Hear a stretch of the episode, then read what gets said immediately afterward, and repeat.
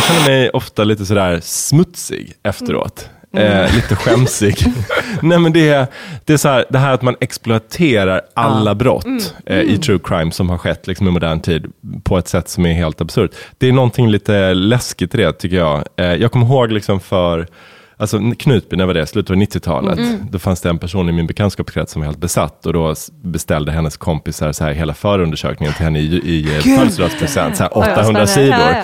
Men nu finns det ju så här i min telefonen, alltså 59 poddar om Mm. Knutby. Alltså man kan få veta allt om Knutby och alla andra mord som har skett i Sverige. Man liksom verkligen kramar saften ur det. Och om jag skulle så här råka bli styckmördad, liksom, eh, fem sista minuterna i mitt liv, så skulle inte jag vilja bli ihågkommen för det. Och jag skulle inte Nej. vilja att hela Sverige sitter och lyssnar på Va? liksom, detaljer om mina kroppsdelar.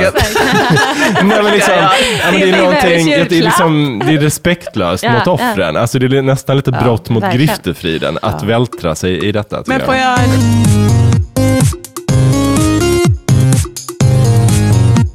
Välkommen till podden Stereotyperna i samarbete med Agur.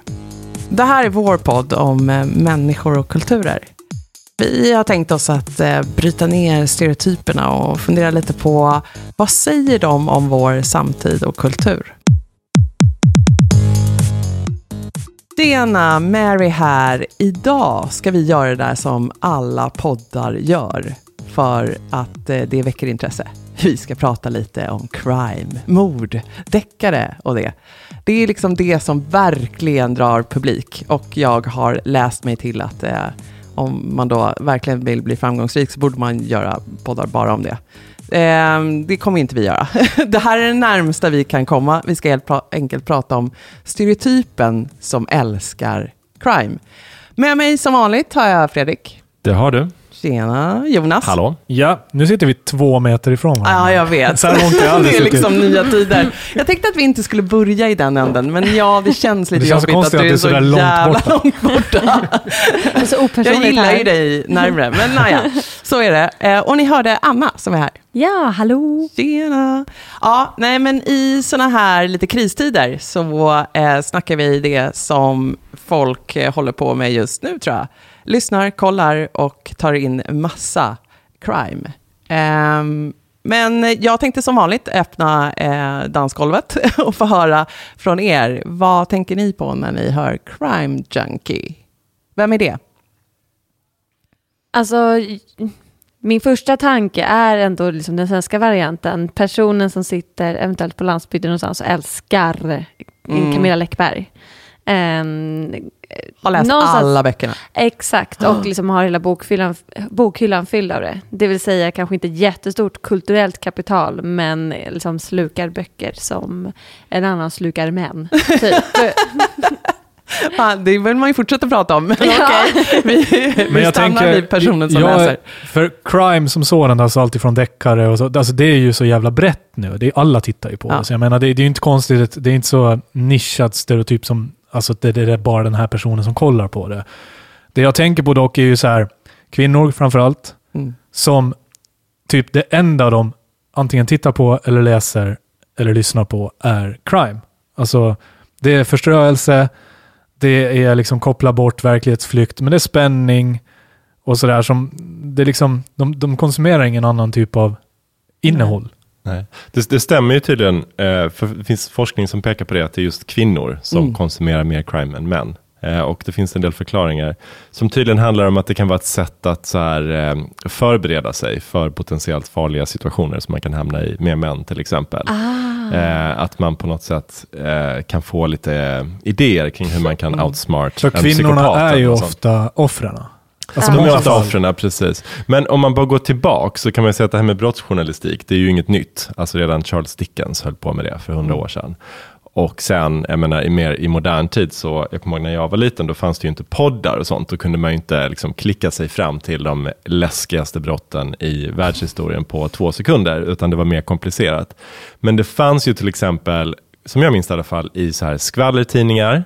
Eh, då kanske det var mer sådana här brott som handlade om relationer, typ hon förgiftade sin man, hon lär sig Nike-steken, eller man hittade liksom fem foster barn. i hennes Ja. frys Mm, eh, som hon hade fött själv. Liksom.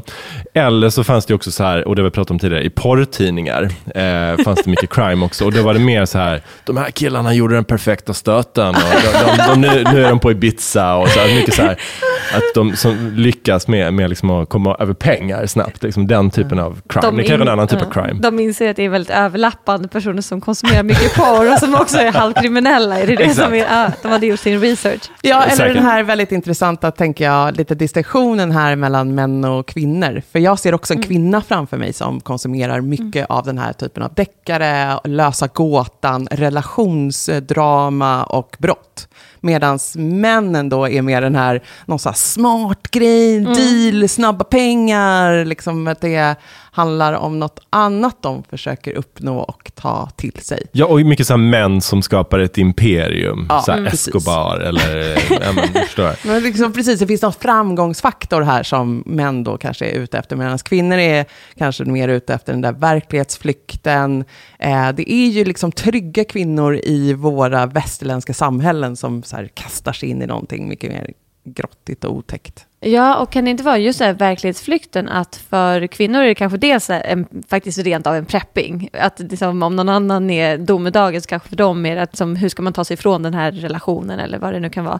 Men också det att historiskt sett har de ju suttit hemma och inte haft så mycket spännande som Ja. händer om dagarna. Och då blir en verklighetsflykt också att se vad händer där, eller ett mordfall eller någonting som, Mm. är, som är mer kittlande än Men att planera middagen. liksom. Är det samma grupp som läste så här Harlequin? eh, Jag tänker att de noveller? växlar. Oh, ja, jag tänker att tänker det också inte, det. det är bara. Läckberg där i Nej, nej, nej, bokhyllan. nej, nej, det, finns liksom Men hade lite liksom så här bytt- Men de också. tantsnusk. Ja, ja. Fast tantsnusk idag har ju också utvecklats. Så nu är det någon sån här Jojo Moynes, eller det är liksom något mer romantiskt och eh, bättre skriven litteratur om man Mm. får så här värdera det. Men, men alltså att det är liksom, alltså du hittar båda de här böckerna i. Verkligen. Jag tror att det kan vara liksom, precis som det är med porren och de här, så är det även att liksom Harley Quinn och tillsammans med deckare är en väldigt bra mix. Alltså det kan Ja. man ju se Läckberg nu, hennes senaste, Ja. hennes nya serie är ju också liksom Porr? lite där. Nej. Exakt, halvporrigt. Ja, ja. Nej, men, Men det är samma- eller vad det Det är samma typ av dramaturgi. Det är väldigt Ja, enkelt att exakt. förstå hur det är uppbyggt och man får en snabb kick. Man vet Ja. att det kommer vara rafflande.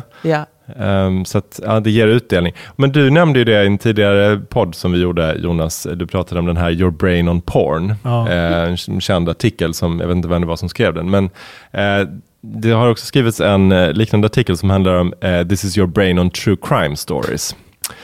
Där man då har kunnat konstatera i forskning, det är en person som heter Marston som, som skrev den här artikeln, eh, och hon refererar till en Dr. Amy Daramus, eh, som menar att det, det sätter just igång kemikalier, så att vi får liksom en fysiologisk reaktion, som är lite liknande då, när man, som man får av porr, som man kan bli beroende av. Alltså att det frigör eh, adrenalin och endorfiner, och att det är liksom att likna vid lättare opiater nästan. Så Åh, man får liksom en kick Ja. av det. Det kan jag Men faktiskt jag också, tänka mig. ja, och jag har också hör, eh, liksom läst nu att det kunde lite jämföras med popmusik. Alltså det är någonting som är, det är många som liksom hör melodin på något sätt i den här, som du beskriver kanske, eh, lite givna ramarna och hur det liksom kommer, det går lätt att följa med. Det blir en sån lättillgänglig typ av story. Jag behöver inte undra så mycket eller klura ut så mycket på egen hand. Eh, och att det är liksom, eh, är någon sån där liten, ja men, eh, ja, just frigör saker i våra hjärnor så som en bra popslinga också kan göra. Den är liksom catchy. Det finns en hook. Men det är just det, för, jag för just det där som du säger att man inte behöver undra och så. Jag tycker också att det finns något så här pussel, gåtigt, lite Jo, korsordsaktigt mm, i det. Att så här, vem är det som är mördaren? Kan Mm. jag lösa det här? Och jag har också läst det någonstans att så här, deckargenren har ju också så här krypit ner i åldrarna. Att så här, många deckarförfattare, för vuxendeckare, skriver också barndeckare. Och att det är liksom så här deckare för barn och Lasse-Majas detektivbyrå som toppar alla barnlistor och sådär. Att det på något sätt är ju väldigt lättillgängligt. Det är lite barnsligt nästan hur lätt eh, det är uppbyggt. Och på något sätt finns det ju alltid ett gott slut. Så det är med alla Disney-filmer och allting. Man vet att det slutar bra. Det är inte Hjalmar Söderberg där liksom huvudkaraktären tar livet av sig i sista scenen. och man bara liksom sitter helt förstörd och slår fast boken. Utan man vet att ja, men det här löser sig. Ja. Det här kommer att liksom gå bra på något sätt. Det är lite Disney i det nästan. Ja. Men det har jag också tänkt om den här personen, att det är både någon som är trygg och de som är liksom, har en liten positiv aura om sig och outlook on life. Att det liksom, man, man vill vara med i en berättelse som man vet kommer lösa sig. Det kommer i slutändan, liksom, all, alla pusselbitar kommer passa ihop. Eh, och, eh, och jag får liksom vara med om att dels lite utmana mig själv då med att hitta lösningen. Men det, det, är liksom, det är redan beskrivet från början att det här det kommer liksom lösa sig. Jag kommer inte behöva lämna den här med liksom trådar som hänger eller en känsla av domedag. För det är också där, jag, någonstans läste jag kommer inte ihåg, men det finns någon jävla Carl Berglund heter han, som är Uppsala universitet, någon sociolog eller litteraturvetare. Men han har ju tydligen forskat på deckarcrime, eller deckar, eh, och tittat på liksom vad, vad är det som gör den eh, så stor. Eh, och då pratar han mycket om så här, eh, att trygghet är något som vi liksom har idag. Alltså trygghet. Mm. Så man tänker så här medelklass svensk kvinna, som på något sätt kanske är stereotypen då. Hon har så jävla tryggt, trygg tillvaro så, så att, att hon kastas ut i den här spänningen, det här hemska, med vetskapen om att det kommer att landa tryggt. Mm. Eh, också så att det är liksom en, en liten utflykt och spänning från det här liksom ganska trygga, kanske tråkiga vardagen. Mm. Ja, men för, för att du sa lite, kanske lite tråkiga, för jag har inte forskat kring detta då, men, men någonting som jag bara tänker är ju så här att vi, vi mår ju sämre än vi någonsin har gjort. Inte bara för att vi är mitt i en eh, liksom, pågående pandemi, pandemi, utan även innan det så har ju kan man ju tydligt se i statistiken att eh, psykisk, eh, psykisk ohälsa är någonting som vi kämpar med verkligen i samhället, samtidigt som vi är trygga. Eh, och jag vet inte, jag, jag, kan tänka mig att det finns någonting i crime som är lite så här att eh, man får perspektiv på sitt eget liv. Att, eller så har jag känt i alla fall om jag har kollat på crime, att jag så här, ja, men jag kanske har någon relation som är lite jobbig eller jag har någonting på jobbet som är lite besvärligt. Men jag är ju inte den där tjejen liksom i Örebro som råkade sätta en förskärare i ryggen på sin kompis som nu ska säga hur ska jag stycka liket och en plastpåse och så här. Så, vilken soppa liksom, tänker man då. Så är det inte för mig i alla fall. Så att, alltså, det är något lite skönt i det. Men är inte det som, det som är konstigt om man, om man har forskat på det och drivkraften ändå är den här liksom alltså man vet att det ordnar sig så. Det är det som jag tycker blir konstigt då att ändå true crime har ökat så himla mycket. För dels så blir det mycket närmare, alltså jag älskar till exempel Rättegångspodden som är just det där och bara shit jag gjorde slut med min kille och så mördade jag, råkade jag mörda hans liksom nya flickvän. och hur, vad ska jag stycka? Ja exakt. Och det känns ju ändå det är ju mer nära till hands och lättillgängligt för mig att det skulle kunna hända mig. Okej, jag kommer inte göra det här, men det, men att det skulle kunna hända och det finns i min närvaro för att det här är ju sanna berättelser. Plus att man inte, i true crime så vet man ju faktiskt inte riktigt hur det slutar på samma nej. sätt som man gör i en deckare så är det ju alltid happy ending medan det inte är fallet i true crime. Så den tycker jag är intressant att man ändå det känns ändå som att det är ganska liksom, många personer som har läst deckare som också gillar true mm. crime. Mm. Men de ja, är absolut. ganska olika. Men den liksom. forskningen jag har sett där, där har man snarare, och då har man gjort något väldigt gediget arbete med att stoppa in alla de här texterna framförallt är det då skrivna böcker och deckare, eh, stoppa in det där i så Google Analytics mm. och så tittar man på vilka ord som används. Och tidigare om vi då tittar 50, 60, 70-tal så finns det väldigt mycket mer känsloord där som är också, det är en, det är en större variation på känsloorden. Det är allt ifrån våld och hemskheter men det finns också kärlek och ömhet och mm, närhet. Mm. Och det där successivt försvinner de där liksom, mjuka varma orden och ersätts mer och mer av våld närmre idag vi kommer. Ah. Så det är ju också någonstans att vi, och tolkningen av det då är att vi liksom av det här eh, dels kanske har påverkats av det, men att vi är lite känsloresistenta. Det krävs mycket för att vi ska vakna till liv. Mm. Men det är väl samma sak med porr, att man måste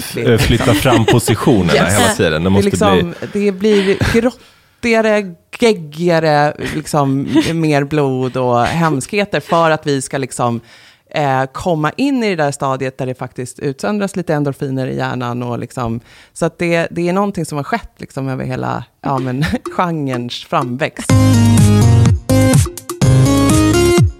Men, men jag tänker att det är någonting i det, för jag har ju själv trillat dit, det är ju väldigt mm. klickvänligt. Mm. Man vill ju veta så här, ah, du blev, var inspärrad i ett, i ett uh, hus i 30 år och fick mm. liksom fyra barn med din farfar eller något sånt. Det är klart jag vill veta, hur, hur, hur blev det så liksom? är jag i riskgruppen? Kan det hända mig? det är klart man vill veta. Så, men, men jag känner mig ofta lite sådär smutsig efteråt. Eh, lite skämsig. Nej men det är, det är så här, det här att man exploaterar alla brott eh, i true crime som har skett liksom, i modern tid på ett sätt som är helt absurt. Det är någonting lite läskigt i det tycker jag. Eh, jag kommer ihåg liksom för Alltså Knutby, när var det? Slutet av 90-talet. Då fanns det en person i min bekantskapskrets som var helt besatt och då beställde hennes kompisar så här hela förundersökningen till henne i, i eh, födelsedagspresent, så här Oj, vad 800 spännande. sidor. Ja, ja. Men nu finns det ju så här i min telefonen, alltså 59 poddar om Mm. Knutby. Alltså man kan få veta allt om Knutby och alla andra mord som har skett i Sverige. Man liksom verkligen kramar saften ur det. Och om jag skulle så här råka bli styckmördad, liksom, eh, fem sista minuterna Mm. i mitt liv, så skulle inte jag vilja bli ihågkommen för det. Och jag skulle inte Nej. vilja att hela Sverige sitter och lyssnar på Va? liksom, detaljer om mina kroppsdelar.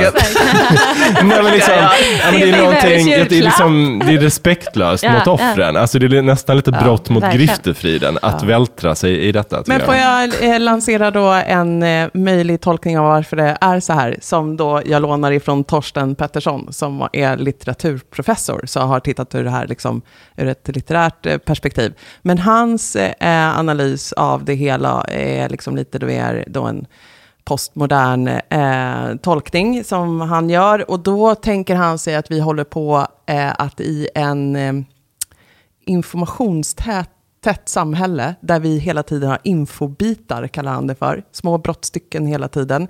Eh, samtidigt som vi är sekul, sekulariserade.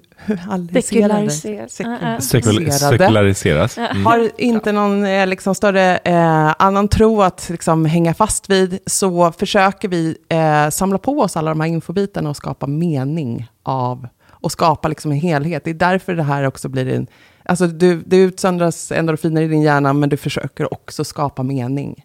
Varför händer det här? Vad är det för, vad finns det för ledtrådar? Vad är det som liksom tillsammans här kan Och säga någonting om människan? Och om vilka- samhället kanske, om som vi lever i. samhället. Mm, och vem är jag i det? Och liksom hur, vi behöver skapa oss en tro på var vi är någonstans och vilka vi är tillsammans. Och det behöver liksom, ja men vi, vi, ja, vi klickar på det. Vi behöver liksom skapa den där förståelsen. Och det blir som ja, men en, egen, en egen trosuppfattning helt enkelt.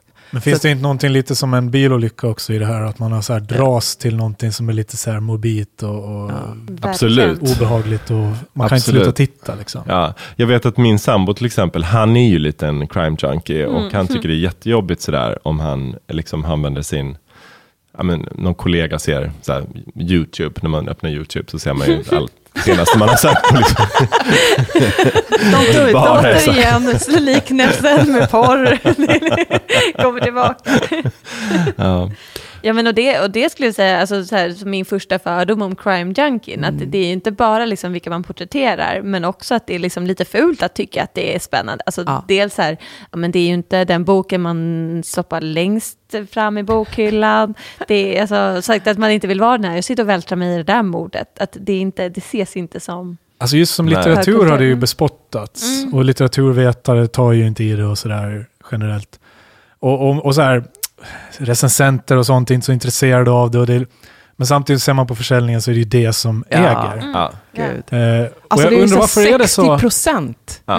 Det är ju helt galet mycket. Men varför Så är det så bespottat då? Ja, men jag tänker att det är som pop. Eller samma. porr. Ja, men det där som våra hjärnor tydligen har väldigt lätt för att ta till sig. Ja. Det ska finnas ett motstånd i det som Exakt. är eh, status och, och liksom... Ja, men Men också att få titta på någonting på distans. Att få sitta på sin mysiga soffa under en filt och titta in i de mörkaste delarna av det mänskliga psyket. Men jag måste få återvända till det där som du tidigt var inne på, att vi kvinnor lite förbereder oss. För jag tänker att det är det jag håller på med. Supermycket. Prepping. Prepping. Det är inte så jäkla mycket vad att, eh, alltså det är klart man går igång på hela, jag gillar ju också korsord och sudoku, så att det, jag går säkert igång på själva... Och så här- porr. Och pop och porr gillar jag. Eh, så att jag gillar liksom att sen kasta mig in i det där och vara eh, med och försöka lösa gåtan. Men det är också så mycket, jag kommer ihåg det var någon dansk serie där eh, polisen, hon är kvinna och så blir hon, är hon så nära den här psykotiska eh, mördaren så att han till slut eh, väljer henne som offer, stänger in henne i en frysbox och så vet hon hur hon ska agera. Ja, fy. Och så tänker Ja, man, ja, åh, bra, det där, nu får jag ja. lära mig. Ja. Tips, tips, titta, Ja, memorera, kopiera. Någonsin hos din Allting frysbox. ska ner i boken. ja men att det är just det här Alltså, det är lättillgängliga, alltså när vi pratar om så här litteraturen, att det finns ju verkligen att det är hög status med saker som tar emot och egentligen inte bara rent njutfullt, för det är det som är med en deckare, man kan bara sitta och bara, ja men som sagt, bläddra snabbt igenom, det följer samma mönster, medan det som ska vara finkultur är ju saker som sticker ut och som man inte känner igen och som ja, men, så här, Mm. en, en dikt som är, liksom, tar ändå sin timme att läsa. Alltså, så där, att jag tror att det är det som är ja, men hur lätt eller finns inga lager är. i det, liksom. Exakt. Nej, det, är inget, det finns inget subtilt i det, Mm. utan man bara, i, i crime så målar man bara världen i jätteskarpa färger. Jag läste också, så där, det finns ju Nordic Crime, alltså det svenska deckarundet som man pratar om att det är så stort, eller blev det efter Stig Larssons Millennium-trilogi, stort med svenska deckare. Ja. Jag kommer ihåg vissa böcker efter det här säljdes ju, så här, såld, såldes ju in på svenska marknaden som så här, redan sålt till 40 länder. Man bara wow. Då så. Men då i alla fall det som är Nordic Crime som jag har förstått det, alltså brotten och så när man analyserat och tittat på de här böckerna är ju att så här, det, det är oftast eh, man blir skjuten eller det är så här, på något sätt en kvinna oftast. Och ma- mannen är, eller förövaren är oftast överklass eller underklass och, och offret oftast medelklass. Och att det finns sådär ganska tydliga sådana mönster genom alla deckare. Men, i världen och så. Men, men inom Sverige så är det väldigt vanligt med det här, så här eh, livspussel. Och det har också börjat komma med åren nu. Att så här, Man lägger in lite att så här, detektiven då, kriminalkommissarierna, Ja, det. har lite pu- pussel med livet. Det och så? Lite så här demoner. Och kanske eller- lite alkoholproblem Ja. också. så lite alkoholproblem. Och det är alltid en tjej som är, alltså om det är en kvinnlig polis så är det så här, och hon bara drog en pizza och sen gick hon vidare. Alltså det ska liksom verkligen, man ska se den här personen framför sig och det är Ja, liksom men det, en är- han, häm- han hämtar barnen på förskolan. Och det här är lite exotiskt utanför Sverige. Aha. Att se den här svenska Men samhällsskildringen. jag tycker ju bara det är klyschigt, för man har sett det så mycket Ja. redan. Så det, har ju blivit en, en kliché i sig. Ja, men precis. Det, egentligen är det inte så att de säljer för att det är en bra deckare, utan de säljer för att de bara en pappa som hämtar barn på förskola, vad fan är det här? Det är det som är chockerande liksom, i det svenska deckarundret. Men det som jag tycker är mest tillfredsställande med crime, oavsett om det är true crime eller eh, ja, kriminal, eh, eh, liksom, filmer eller sådär som baserat eller som är producerade på ett professionellt sätt, så gillar jag ju mest det här att man, det finns ett efterspel eller ett under akten-spel, alltså när man kollar runt på nätet och försöker så här, hitta bilder på Ja. alla involverade, Ja, hur såg de ut som Mm. barn, var kommer de ifrån, finns de på Facebook? Ja. Det är ju allt det där som är väldigt rafflande tycker jag. Du går igång på det också Anna? Ja, gud ja. Alltså det, är, liksom, det sätter ju igång så här stalker-nerven på ett Exakt. otroligt sätt. Och det är väl det som är, alltså det, det märker jag överlag när man kollar på serier eller så, allting som har en liksom, sann grund nu. Att det ingår ju i liksom, Netflix-tittandet att sitta och googla under tiden för att Exakt. liksom, fylla luckor, att kunna gå tillbaka. Och det är väl det också att det har, liksom, gör, har gjort väldigt lättillgängligt för alla att vara en kriminalare. Typ som den här... äh, Rör inte mina katter, eller tassarna bort från mina katter. För den är liksom kärnan av den, att det är liksom ett helt gäng som lyckas lista ut det här bara genom helt sjuka research på nätet. Det är ju nästa nivå av Crime Junkie då, där man på något sätt går upp i att göra någon förundersökning själv. Och Exakt. sätter sig på forum på nätet och så här, hittar gamla bilder, går in på profiler, Mm. ratsittar, vad fan man nu hittar på. Man får ta sig- reda på så mycket som möjligt om den här Exakt. personen och försöka lösa brottet. Och det är ofta så här cold cases eller något som har... Palmegruppen. Ja, Palmegruppen, ja, don't even go there. Alltså. Men om vi hoppar tillbaka till stereotypen då. Varför är den här personen, varför vill den ha det här lättuggade? Varför har den motstånd till kanske andra grejer? Ja, men alltså, det är ju både att, att det ger en kick, en snabb kick. Alltså, man kan välja mellan att ta då en eh, tablett till exempel, eller lyssna på en podd, Eller, eller någonting eller kolla annat. på porr. Ja, men precis. Men, så det är väl det, men jag tror också det här som vi är inne på nu, att man, eh, man kan eh, göra små avstickare och eh, just gå in lite i rollen som detektiv och känna att man är en del i någonting spännande. Att man, Ja. man gör livet mer spännande. Ja, det är jag helt övertygad om. Men jag tycker det är intressant där Mary, att du också kände igen dig i det här att, eh, att, eh, att det är någon, någon typ av övning eller förberedelse. för, för det finns, jag läste här nu också att det liksom finns ju forskning som verkligen pekar på det, att kvinnor vill hellre se kvinnor bli mördade än män. Och gärna att de klarar sig ur situationer Ja, där de potentiellt sett skulle kunna bli mördare. Men eh, den här Marston som jag nämnde, hon pekar också på eh, negativa konsekvenser av detta. Eh, att det kan potentiellt sett eh, öka känslan av ja, men, paranoia, att man blir rädd för omvärlden och min, att man blir mindre benägen att ta risker också om man överkonsumerar crime. Ja, men Ja, det, det är ju fullt rimligt. Ja. Att man, Och därför måste man ju blanda det lite med så här Game of Thrones och känna Mhm. att man är liksom en drakmor eller något. Att man liksom också besitter så här... Den där gamla känslan. krafter. ja, exakt. När jag går ut så jag funderar på, vågar jag? Jo, det, det vågar jag. Jag har ju liksom två drakar på axlarna, det är Ja. lugnt. Äh, men jag, jag tror att du behöver liksom, eh, ja, göra lite både och. Och att du, eh, som du är inne på, ja, du vill nog gärna se en, en kvinna i den rollen, men hon behöver, någon av dem allihopa, alla får inte vara offer. Någon Mm. måste liksom kunna stå Exakt. upp mot den här mördaren, eller komma på hur man ska hantera det och ta sig ur situationen. Ja, men och det är det. som är det här med Stig Larsson, att det liksom är Mm. en sån, dessutom, alltså en Lisbeth Salander som känns någonstans så här, hon är liten, hon är egentligen oförsvarbar, men hon lyckas ändå överlista det med Liss. Alltså Mm. att hon är en smart person Mm. och att kanske det är väldigt lockande. Mm.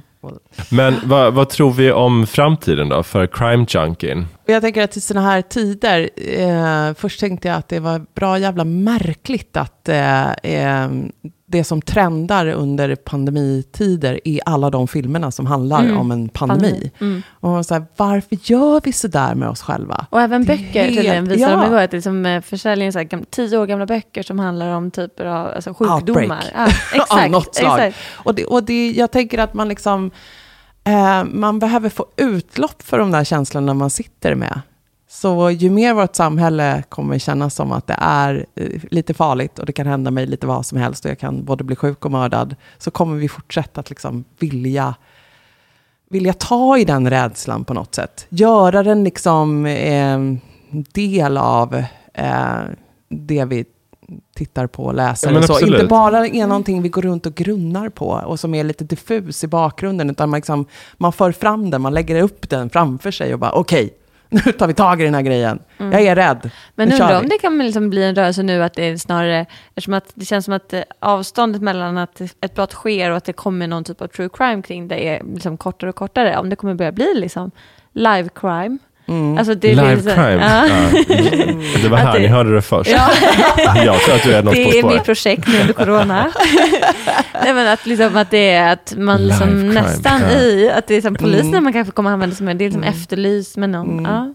Ja, men, och Nej, precis, precis, för det älskar ju folk också, men det ser man ju mycket så här i sociala medier, sådana klipp där någon eh, har med liksom en kamera när de arresterar någon Exakt. eller konfronterar någon med ett brott eller något sånt. Ja. Att man får vara med. Det är ju oerhört rafflande. Ja. Men det var ju som när de här crime. terroristerna i Paris, när de hade gjort det Charlie Hebdo-dådet och sen var på flykt. Och jag kommer ihåg att jag hade en sån här app där jag fick notiser. Här, de var så jävla snabba på det där, så det var så här, nu har de stängt in sig i ett, i ett la- lagerhus, Mm. så här, polisen har omringat, det kom bara hela så här, nu har vi Mm, skott vad- inifrån och man bara, Ja.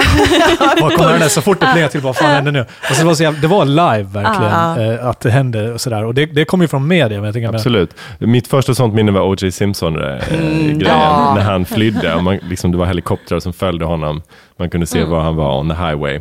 Ja, men då är det nästan svårt att greppa att det är liksom med Charlie Hebdo till exempel, att man knappt greppar att det är på riktigt. Mm. För att det, är liksom, det följer känslan som man har när man kollar eller läser någonting annat. Så liksom, just det, det är fan några som har blivit sprängda. Mm. Alltså att man nästan Mm. liksom distanserar sig så. Men, men det, är väl, det där är väl något djupt mänskligt som finns Exakt. hos oss alla. Jag menar, om jag hör ute på gatan att det är något eh, halabaloo, det är klart jag sticker ut huvudet och Mm. vill liksom se vad det är som är på gång. Det är någon som bråkar eller någonting. men om man Men- tänker på så här Agatha Christie och mordet på Orientexpressen och Poirot och så här, det är ju ofta så här, vem sköt? Ja. Alltså det är ju fan, gör en deckare idag, det här, vem sköt? Ingen jävel kommer att bry sig. För det är de grejerna, för det jag tänker så här, Men det är deckare- nästan en annan genre. Jo men jag tänker de deckare som finns idag går ju till extremer. Jo Nesbo, så det är så här, Mm. du vaknar upp med någon jävla antik tortyrredskap som du är Mm. fastbunden till och en klocka som tickar och du kommer att dö jävligt brutalt snart. Mm. Alltså du behöver ha den där sensationen, sånt som egentligen inte skulle nästan någon kunna göra på riktigt. Nej, och jag, alltså, om jag får vara lite värderande då, så tycker jag, alltså, jag tycker det är någonting perverst i det. Jag kan inte själv titta på det överhuvudtaget när folk blir misshandlade. Jag förstår inte varför man vill titta på det. Alltså det är på något sätt, kan man inte fatta det, att det finns eh, grymhet i världen? Måste man titta jag på blir det? också, eh, som när förälder blir jag så någonting? jäkla provocerad när de perverst. väljer barn som offer. Mm. För det tycker jag bara också är så lätt. Det är klart att vi alla liksom, liksom känner lite mer, eller blir lite mer oroade, eller liksom, ja, man går igång lite på ett annat sätt när ett barn försvinner, men man bara säger nej, vad fan, ta en vuxen. Liksom det, låt berättelsen vara bra. Låt storyn vara Mm. bra. är Men det liksom- jag menar med det true crime behöver inte vara så sensationellt. Nej. Det räcker med att det liksom har hänt på riktigt. Mm. Medan deckare då behöver bli mer sensationella för Ja. att liksom vara relevanta och intressanta. Ja, eller att det finns andra värden i det. Att det är liksom en, eh, precis som Anna är inne på, en, en liksom kontext som är intressant eller att det är en tät berättelse. Eller, alltså det finns ju andra Ja. grejer Jo, men även med. bron väljer att lägga en kapad kvinna liksom på Öresundsbron som Ja. öppningsscen. Det är Men det är inte att det är. därför man kollar på Nej. den. Nej, det är det inte. Men, men det är ju att ta i. Ja, det är ju att liksom... Ja, ja, ja. Ja men det går åt liksom, de där scenerna som du pratar om är ju mot så, alltså så här klassiska Ja men precis, jag tänkte på så filmer. faktiskt. Det är Ja. brutalt. Mm, mm. Ja. Men det som också true crime har, det var det jag skulle säga. True crime har ju också det där som ni är inne på, det här liksom efter, som jag kan göra själv. Jag kan Ja. kolla upp. Alltså när jag har Mm. läst klart eh, Ja, så- Millennium-trilogin Mm. så finns det inte så mycket mer. Nej. Jag Det liksom säga finns inget- att jag kan göra själv, jag kan själv inspirera. det går ut. Nej, men jag kan googla om Stig. Larsson, han jobbar på ETC eller vad det Ja. heter. Och visst, men, men liksom, jag kan inte så här, hitta bilder på mördare eller så här, Nej. crime Ja. scenes. Och det är just den här känslan att så här, jag är den enda personen som har hittat den här bilden. Precis. Fast någonstans fattar man att det är två miljarder människor till som har gjort det. Men, eh, ja. Har ni några tips på uh, deckare? Är ni... ja, men alltså, jag, Crime apropå junkies. Jonas spår där, då, så rekommenderar jag filmen Knives Out. Mm. Som är baserad Åh, på en den Agatha Christie-roman. Mm. Väldigt bra. Basic, Fredrik. Basic. Den är ju, alltså om man vill se människor som blir styckade eller torterade eller får ögonen utpetade eller något sånt, så kan man ju välja en annan Ja, men film. Knives Out är lite mer såhär. Cluedo. Jag skulle ändå, jag gillar ju Rättegångspodden väldigt mycket. Mm. Tipsar om eh, avsnitten om cyanidkvinnan. Eh, otroligt Oh. inspirerande. Cyanidkvinna. Kan, kan vi bara få veta någonting om cyanidkvinna? Filigrana. Ja, men, cyanidkvinnan var väldigt nära att komma undan, men hon eh, mördade sin eh, guldsmed till man med cyanid. Men alltså den, den är... Det är otroligt att det är en... eh, Att det är en sann berättelse. För att den är så, det är så otroligt dåligt gjort samtidigt som att hon är så otroligt nära att komma undan. Och då man blir så rädd för att man inser att det, sker, det här sker så mycket mer än vad man tror. Mm. Wow. Jag gillar ju Leif GW. Ja. Jag vill se han som en av vår tids sista intellektuella i Sverige. Sista. Han, han är så jävla intellektuell så det finns inte. Då måste Han, vi öppna upp ett helt nytt Ja, avsnitt. ja, exakt. Okej, det här han är en av de sista intellektuella, det är bara att kolla upp det och förstå det själv. Men han i alla fall har en serie som heter Leif GW om, där han pratar om Svenska Akademin, han pratar om Geijeraffären, han pratar om svenska atomvapensprogram, atombombsprogrammet. Han kan ju uppenbarligen allt. Han kan uppenbarligen allt och det är jätteintressant. Och det är ju också crime på ett sätt, för det är brott som är, inte brott nödvändigtvis, men det är liksom någonting som undanhålls och det är liksom lite olagligt och hemligt och sådär. Var hittar jag det? Google it! Mm. Om man inte vill gotta sig i mord så är det alltid crime. Ja men där är ju, på tal om akademin, klubben är ju också egentligen Mm. true crime på ett Mm. sätt. Men det är det faktiskt, ja. akademin. Mm. Ja, för den blir också nästan så här vältas i. Och på tal om att man ska Och preppa sig metoo och är inte också bli... lite true ja, crime. Ja, Mm. att man ska preppa sig för att inte bli eh, liksom, antastad själv när det Yes. kommer en eh, kulturman. Mm. Ha, härligt. Ja, eh, ge ut där och eh, ta in något i eh, true crime-världen, eller deckarvärlden för den delen. Sommaren eh, väntar ju och vi, vad vi förstår i denna pandemi, kommer ju vara lite isolerade. Eh, varför inte plocka upp ett gäng av sådana här böcker och bli en crime junkie? Det är ett gott tips tycker jag. Eh, som sagt var, det är ju eh, liksom sådana här eh, bladvändare, sidvändare. Ja. Om inte det funkar så har vi pop och porr. Exakt. Exakt. Allting funkar på hemmaplan. PCP, Pop Crime Porn. Du vet vad du hörde det. Ja, tack snälla för idag. Tack Anna. Tack, tack. Jonas, Fredrik, vi hörs igen Det gör vi. I vi. en eh, liten lur nära dig. Vi hörs. Ha det bra. Ta hand om varandra. Hej då.